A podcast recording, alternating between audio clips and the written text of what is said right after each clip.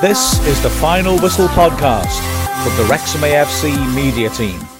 The final score Yeovil Town 1, Wrexham 2. A huge win this. And oh, just think about it. We've won eight of our last 10 away games.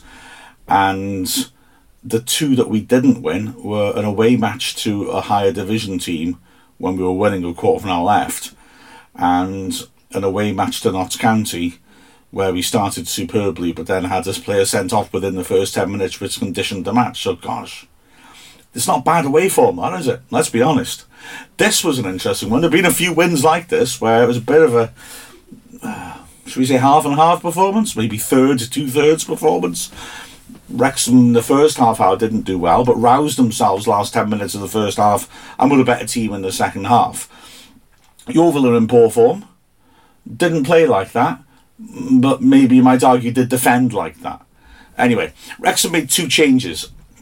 Kwame Thomas made his first league start of the season up front in place of Jordan Ponticelli, and Max Cleworth went back down to the bench for Harry Lennon coming in uh, and the defence and started badly. Could have been behind after two minutes, uh, although none of Yeovil's long throwers, and they've got a few to choose from. I've got a range of Tozer. They can propel dangerous stuff in. One of them was slung into the near post, was flicked on by Jordan Davis across the face of his goal, and Lainton had to do really well to get down low to his left, lunged to push the ball away from danger.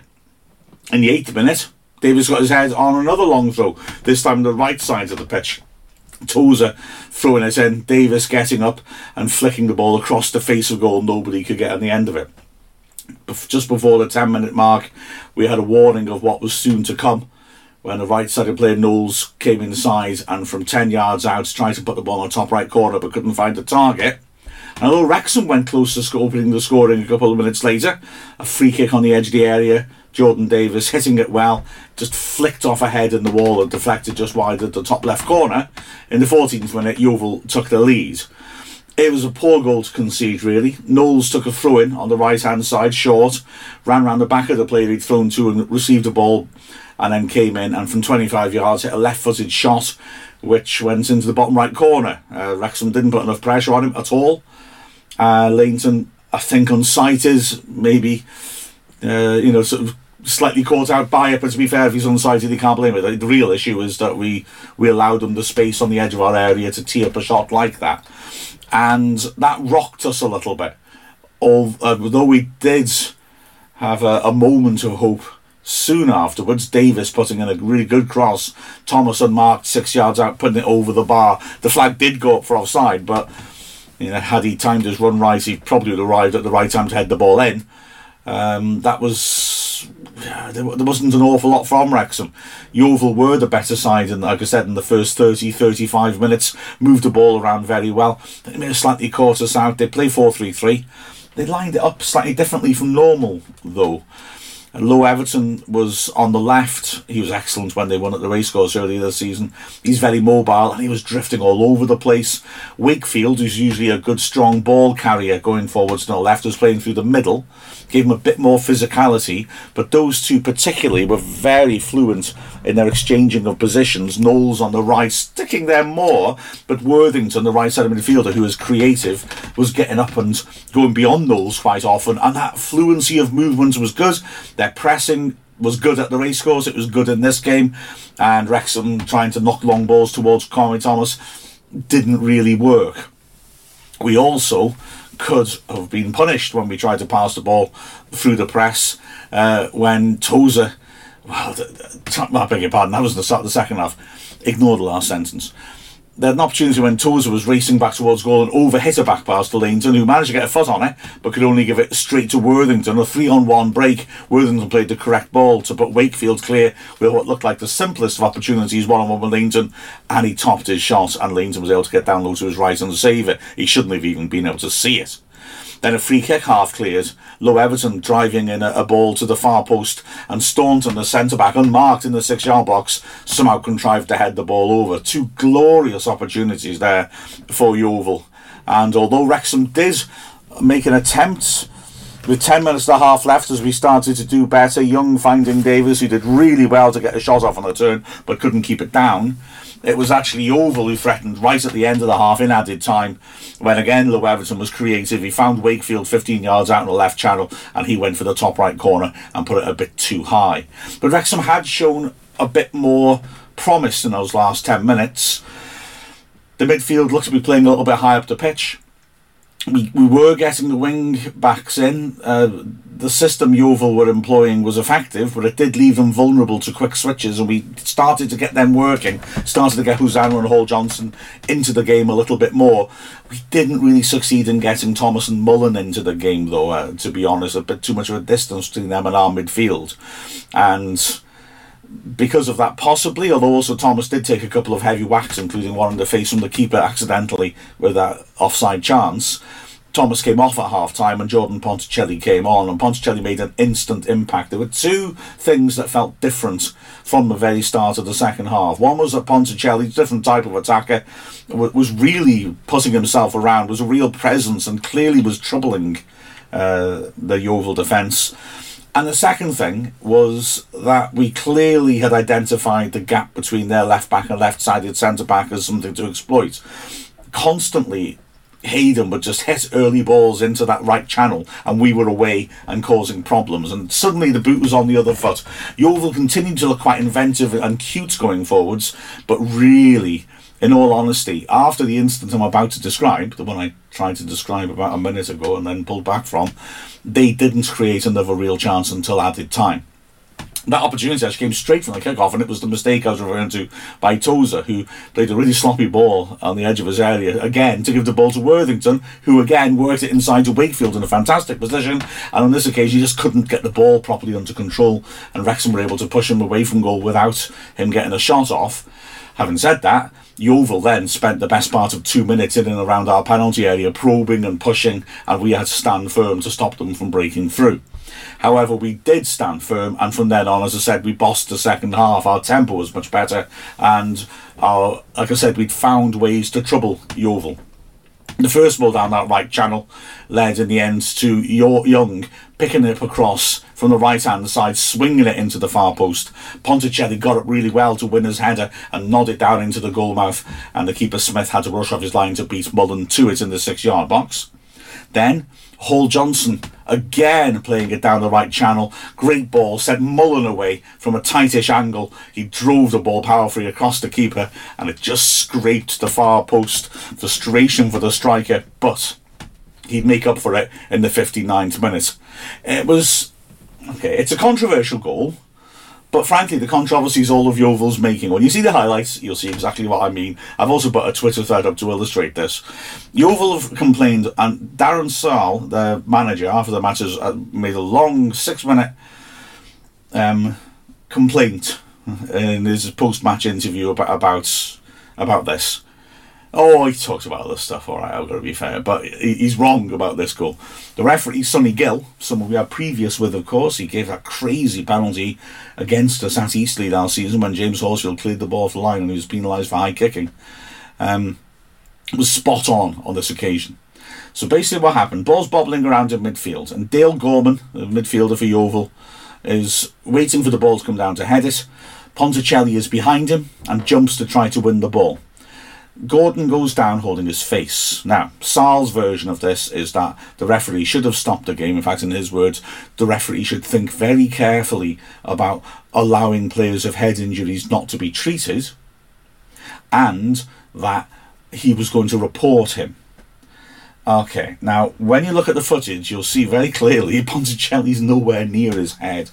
He, he brushes his arm.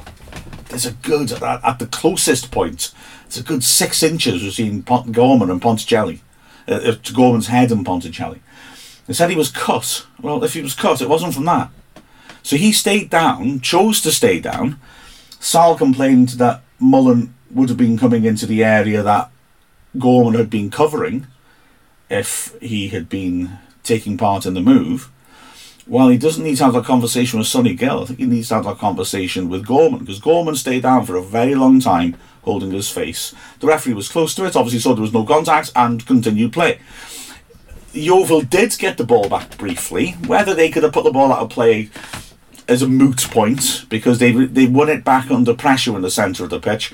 Although it's got to be said that Knowles then, as Hall Johnson went in with what looked like what a wild challenge from behind, um, took a spectacular dive. Hall Johnson coming in from behind, dangerous angles coming from, but did actually win the ball, and Knowles flopped really spectacularly, but again, right in front of the ref, who again waved play on. Knowles decided to double down on his dive and stayed down.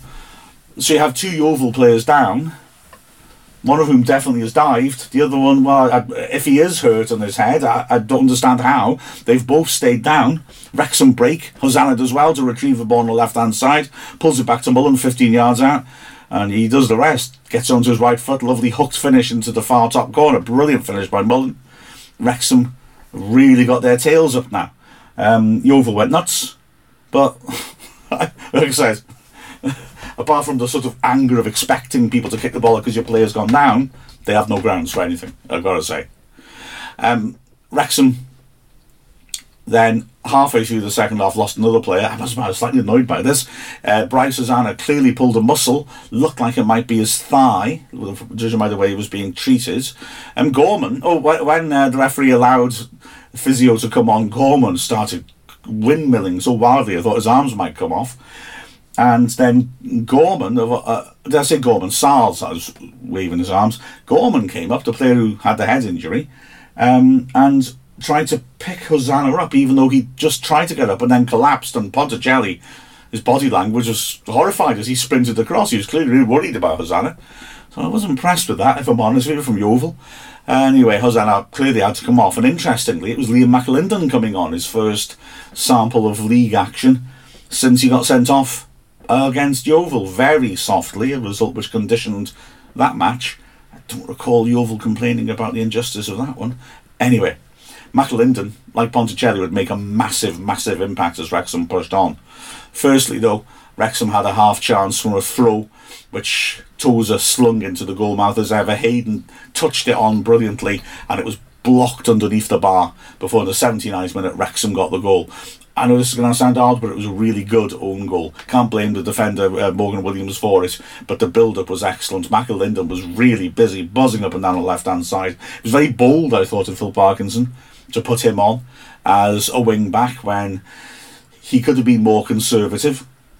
But to be frank, when the score was one all, Wrexham had the body language of a team going for the win, and Yeovil were trying to slow things down on restarts. So we were very positive. Uh, McAlinden certainly played his part in the goal, broke down the left hand side, whipped a terrific cross across the face of goal. Ponticelli couldn't reach it. Jordan Davis did wonderfully at the far post, arriving uh, about four yards out, but not in it with the shooting angle, and managed to make great contact on a half volley with the outside of his left foot to prod it with pace back in the goal. There were two Wrexham players waiting for the tap in, and Williams lunging towards his own goal had to try and play it and could do nothing but knock it past his goalkeeper from point blank range. And Wrexham had the lead. And again, to be fair, rather than sit back, Wrexham pushed on and looked for a third, and were unlucky not to get one. There was a a nice. Uh, interchange when Mullin was able to break away and find Young. Young smashed an 18 yarder shot which was blocked. And then from the resulting throw in, the ball came back again to Young, who slammed it from 18 yards out and it just whistled over the bar, inches in it. So close to his first goal of the season. In the 88th uh, minute, we went closer again Another free kick for Davis to take, this time as he ran into that right channel again and was cynically pulled to the ground. A yellow card to Williams just outside the box. And Davis ripped it over the wall. Smith got down low to his left and managed to push it back into the goalmouth, where Hall Johnson took a touch from a tight angle, but only a couple of yards out, went for power and smashed it against the post. The ball flew across the face of goal to safety. It's desperately close. In added time, Wrexham kept Yeovil at arm's length. They looked pretty comfortable. There were a couple of balls into the box, the best of which was driven to the near post, and Adi Yusuf, no, not Folkestone's Adi Yusuf, who scored past us last week, that other Adi Yusuf, who'd just come on, tried to get to it at the near post and couldn't. Lainton received this and took a quick throw out to the right hand side. Wrexham broke away dangerously. Ponticelli pulling the ball back, and Davis from the edge of the area hitting a powerful shot. Tremendous piece of work to poke the ball just wide of his own goal uh, by Little. It was a great hit by by Young and an excellent block. But uh, for a corner, Wrexham spent two minutes keeping the ball in that corner with throw ins and free kicks, and the final whistle went, and the amazing travelling army of over 800 Wrexham fans got their just desserts. Brilliant win for Wrexham. Looking through the performances, again, Lainton didn't have all that much to do, made that important sprawling save early on. But to be honest, and you know, I do take Sarll's point when he said that they made chances to kill the game off. They did near the end of the first half. They had that Staunton free header, which he should have put on target and they also had another opportunity. Then they were the three on one, which Lainton saved well, but I think you'd probably expect to save. But yeah, they didn't take their chances. Uh, Lainton wasn't overly worked. The centre backs, I, I want to point Tozer out, who was outstanding, but made two huge errors. I don't know how, quite how you quantify that performance. He made the mistake when he hit the overhit past to Lainton, which led to a three on one, and then he made that mistake right at the start of the second half, where he gave the ball away in the edge of his area. Apart from those two pretty big howlers, he was so authoritative. He was winning everything in the air. He was strong. He was dominant. He was he was terrific. Uh, but he could have cost us two goals. Strange one to quantify. Hayden uh, was again was solid and started pumping those balls down the right channel and became an important outlet for us. On the left hand side again, Lennon did well. Uh, he had a lot of movement to contend with on that side of the pitch, but his, his pace and solidity helped him to deal with that. So the back three I thought did well. The midfield uh, struggled a bit early on as Yeovil worked the ball about. Their movement was good. They were dropping off between the lines between defence and midfield, and it was pulling our midfield back. And when they weren't profiting from that space, they were at least forcing our midfield into a position where they couldn't really influence the game and, and try and take the initiative. But then Wrexham did start to take that initiative. As I said, the midfield did step up a bit more, and for the last hour, all three of them did very well. Uh, Young was tireless in his hard work, constantly working, um, and and trying to make things happen as well. Had a couple of decent shots. Davis again, the player who tries to to create, and in the second half, particularly in these away games, as, as the games get stretched, he really starts punishing the side. The number of creative balls forward he played was pleasing. I, I want to single out James Jones as well because his work rate is exceptional, as, as it always is, to be fair. He did a lot of the ugly, scrappy stuff that you don't notice so much in a game. An awful lot of continuity play, an awful lot of taking difficult balls, uh, bobbling around all over the place and taming them, giving them back to a defender just to keep possession. A lot of hard work covering people, a lot of good decoy runs for Hall Johnson as well. Uh, I, I, thought Jones, in, in a low key way, did very well. The wing backs, Hall Johnson. Uh, I mean, they both did very well going forwards. Hall Johnson maybe had a little bit more threat than Hosannah, perhaps. Shame to see Hosannah hurt. That's a bit of a concern. Um, but yeah, maybe both of them will feel they could have got better quality into the box, but both of them got forwards a decent effect. And I wouldn't say were uh, they weren't really getting the, the wide players didn't have the beating of them. They were coming inside more, in all honesty, and or passing around them. So defensively, they were okay. And then up front, I felt sorry for Thomas. It was hard for him to get into the game. Um, we hit long stuff at him, and he was just battling away with the centre backs. We didn't give him enough service, I think, to work on properly. And Mullin, you know, he had to he had to be brought into the game. He worked a good shift, uh, but we weren't giving him good service in the first half hour. But when it, that changed in the second half, and of course he was decisive with that brilliant goal. Ponticelli comes on a half time and he and McAlinden, the two subs we used, both were crucial. McAlinden, like I said, bold decision to put him on, but he wasn't really tested that much defensively. And going forwards, he was a real crackerjack. He was terrific. And Ponticelli immediately changed the tone of the game. His work rate fantastic. The centre back started really getting worked by him, and he deserves an awful lot of credit for the work he did as a foil for Mullin. Uh, in the commentary, we actually made Ponticelli man of the match. Uh, we we all had differing opinions. I was leaning towards Luke Young. Having watched the game again, oh man, my weekends, they're football. Um, I started thinking a bit about Jordan Davis too, as well, for the way that he was prompting and, and playing balls forwards. But overall, who cares? Who cares who's man of the match? That's a great performance by Wrexham, a great win. They've come back from behind for the third time this season to win, and it puts us in a decent position, not only in the league table, but going into a huge day on Tuesday when some teams above us will have to drop points because they're playing against each other. And when we welcome Grimsby, one of our contenders, we need to maintain this self belief in front of a big racecourse crowd. Remember that you can listen to live commentary of that, of course, on Wrexham Player. You can listen to Dragonheart on Friday. The podcast will be out as well on Wednesday, this podcast. And also, I've been continuing the Hot Take podcasts because I take too long to think about these ones now. So, the Hot Take, the quick two minute reaction to the game soon after it finished, so you can get a bit of a, a quick update on, on what went on. So, good old Wrexham, great result that. The final score of Yeovil Town 1, Wrexham 2. I'm Mark Griffiths from Wrexham AFC. This is the Final Whistle podcast from the Wrexham AFC media team.